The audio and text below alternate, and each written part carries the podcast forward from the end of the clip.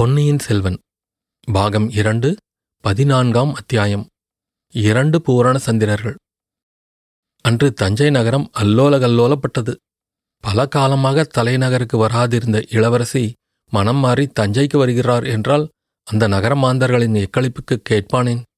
சோழ நாட்டில் இளவரசி குந்தவையின் அழகு அறிவு தயாளம் முதலிய குணங்களைப் பற்றி தெரியாதவர்கள் இல்லை. தினம் ஒரு தடவையாவது ஏதேனும் ஒரு வியாஜம் பற்றி அவருடைய பெயரை குறிப்பிட்டு பேசாதவர்களும் இல்லை. இந்த வருஷம் நவராத்திரி வைபவத்துக்கு இளவரசி தஞ்சை அரண்மனையில் வந்து இருப்பார் என்ற வதந்தி முன்னமே பரவி மக்களின் ஆவலை வளர்த்திருந்தது. எனவே இன்றைக்கு வருகிறார் என்று தெரிந்ததும் தஞ்சை கோட்டை வாசலில் ஒரு ஜன சமுத்திரமே காத்து கொண்டிருந்தது. பூரண சந்திரனுடைய உதயத்தை எதிர்பார்த்து பொங்கி ஆரவாரம் செய்யும் ஜல சமுத்திரத்தைப் போல் இந்த ஜனசமுத்திரமும் ஆர்வம் மிகுந்து ஆரவாரம் செய்து கொண்டிருந்தது. கடைசியில் பூரணச்சந்திரனும் உதயமாயிற்று. ஏன்? இரண்டு நிலாமதியங்கள் ஒரே சமயத்தில் உதயமாயின. தஞ்சை கோட்டை வாசலண்டை குந்தவை தேவி தன் பரிவாரத்துடன் வந்து சேர்ந்தபோது கோட்டை கதவுகள் தடால் என்று திறந்தன.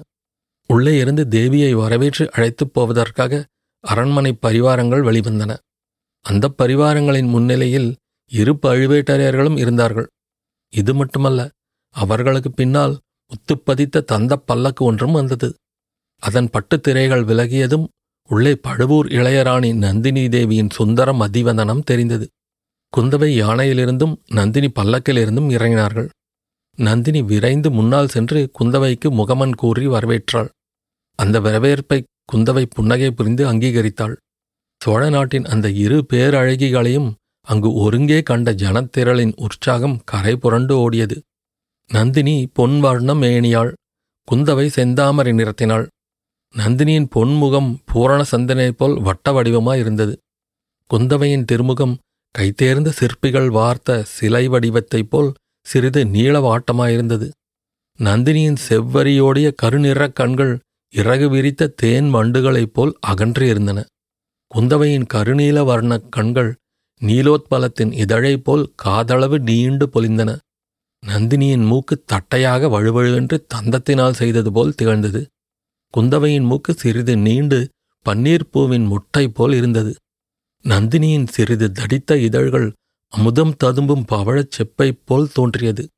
குந்தவையின் மெல்லிய இதழ்களோ தேன் பிலிற்றும் மாதுளை மொட்டென திகழ்ந்தது. நந்தினி தன் கூந்தலை கொண்டை போட்டு மலர்ச்செண்டுகளைப் போல் அலங்கரித்து இருந்தாள். குந்தவையின் கூந்தலோ இவள் அழகின் அரசி என்பதற்கு அடையாளமாகச் சூட்டிய மணி மகுடத்தைப் போல் அமைந்திருந்தது. இப்படியெல்லாம் அந்த இரு வனிதாமணிகளின் அழகையும் அலங்காரத்தையும் தனித்தனியே பிரித்து ஒப்பிட்டுப் பார்த்து எல்லோரும் மகிழ்ந்தார்கள் என்று சொல்ல முடியாதுதான். ஆயினும் பொதுப்படையாக இருவரும் நிகரில்லாச் சௌந்தரியவதிகள் என்பதையும் அங்க அமைப்பிலும் அலங்காரத்திலும் மாறுபட்டவர்கள் என்பதையும் அனைவருமே எளிதில் உணர்ந்தார்கள். நந்தினியின் பேரில் அதுவரையில் நகர மாந்தர்களுக்கு ஓரளவு அதிருப்தியும் அசூயையும் இருந்து வந்தன. குந்தவை பிராட்டியை ஒவ்வொருவரும் தங்கள் குலதெய்வமென பக்தியுடன் பாராட்டினார்கள். ஆனால் இப்போது பழுவூர் இளையராணி கோட்டை வாசலுக்கு வந்து இளைய பிராட்டியை வரவேற்றது மக்களுக்கு மிகுந்த குதூகலத்தை விளைவித்தது. மக்கள் இவ்விதம் மகிழ்ச்சியில் ஆழ்ந்திருக்கையில் நந்தினிக்கும் குந்தவைக்கும் நடந்த சம்பாஷணை மின்னலை மின்னல் வெட்டும் தோரணையில் அமைந்தது. தேவி வருக வருக எங்களை அடியோடு மறந்துவிட்டீர்களோ என்று நினைத்தோம். இளைய பிராட்டியின் கருணை எல்லையற்றது என்பதை இன்று அறிந்தோம் என்றாள் நந்தினி. அது எப்படி ராணி? தூரத்தில் இருந்தால் மறந்துவிட்டதாக அர்த்தமா?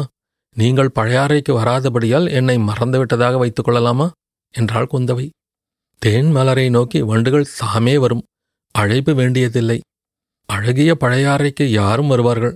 இந்த அவலட்சணமான தஞ்சை கோட்டைக்கு தாங்கள் வந்தது தங்கள் கருணையின் பெருமையல்லவா அது என்ன அப்படி சொல்லிவிட்டீர்கள்?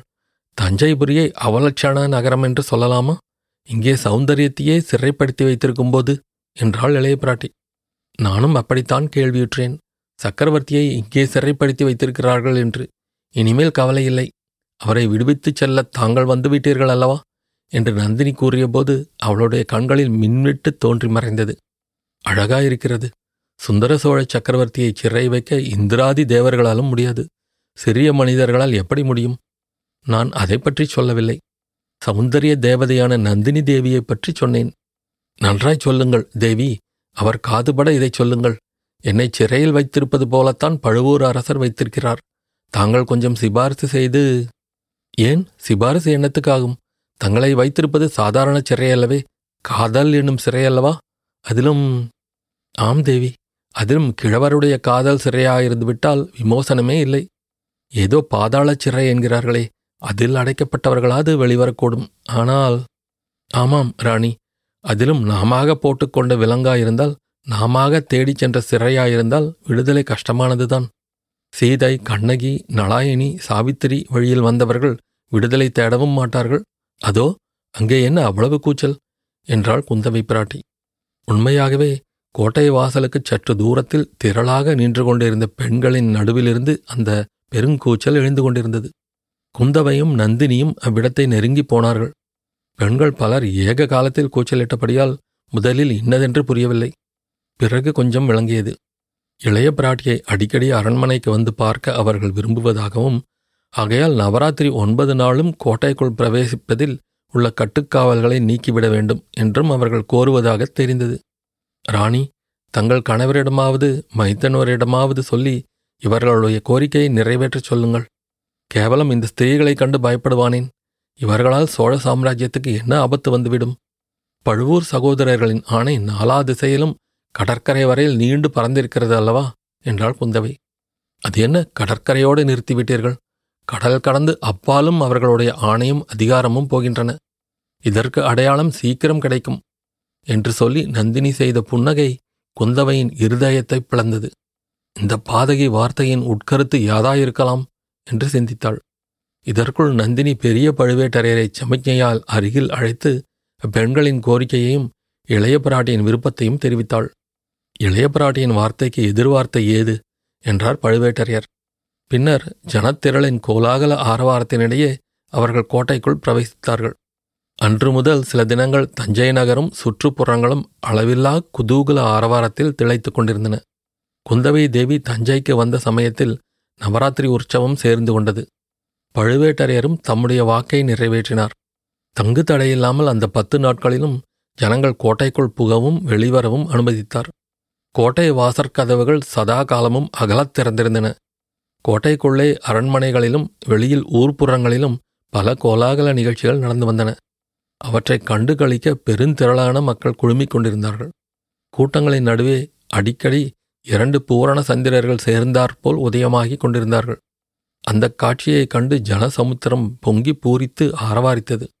ஆனால் வெளியில் இவ்வாறு ஒரே உற்சவ உற்சாக குதூகலமாயிருந்தபோது அந்த இரண்டு பூரண சந்திரர்களுடைய இதய பிரதேசங்களிலும் எரிமலைகள் பொங்கி அக்கினி குழம்பை கக்கிக் கொண்டிருந்தன.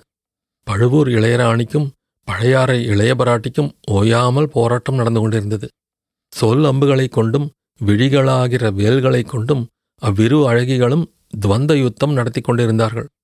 அந்த போராட்டத்தில் இரு பக்கமும் கூருள்ள வாள்கள் ஒன்றோடொன்று உராய்ந்தபோது தீப்பொறிகள் பறந்தன. தீட்டிச் சாணை பிடித்த ஈட்டிகள் ஒன்றை ஒன்று தாக்கி ஜுவாலை வீசின. இரண்டு வான வெளியில் இரண்டு மின்னல்கள் ஒன்றை ஒன்று வெட்ட இரண்டும் சேர்ந்து துடி துடித்தன. கொடிய அழகு வாய்ந்த இரண்டு பெண் புலிகள் ஒன்றை ஒன்று கட்டித் தழுவி கால் நகங்களினால் பிராண்டி ரத்தம் கசியச் செய்தன.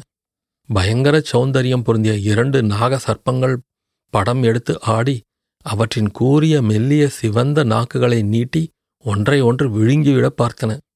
இந்த அதிசயமான போராட்டத்தில் அவர்கள் உற்சாக வெறியும் அடைந்தார்கள். வேதனைப்பட்டு உள்ளம் புழுங்கியும் துடித்தார்கள். நகர மாந்தர்களின் உற்சாகத்திலும் கலந்து கொள்ளாமல் இந்த இரு சந்திரமதிகளின் போராட்டத்தையும் புரிந்து கொள்ளாமல் ஒரே ஒரு ஆத்மா தவித்துக் கொண்டிருந்தது. கொடும்பாளூர் இளவரசி வானந்திக்கு இப்போதெல்லாம் இளைய பிராட்டியுடன் பேசுவதற்கே அவகாசம் கிடைக்கவில்லை. அக்காளுடன் கூட கூட போனாலே தவிர வெளியில் நடப்பது ஒன்றிலும் அவள் மனம் ஈடுபடவில்லை. தனக்குள்ளே ஒரு தனிமை உலகை சிருஷ்டித்துக் கொண்டு அதிலேயே சஞ்சரித்து வந்தாள். அத்தியாயம் முடிவு.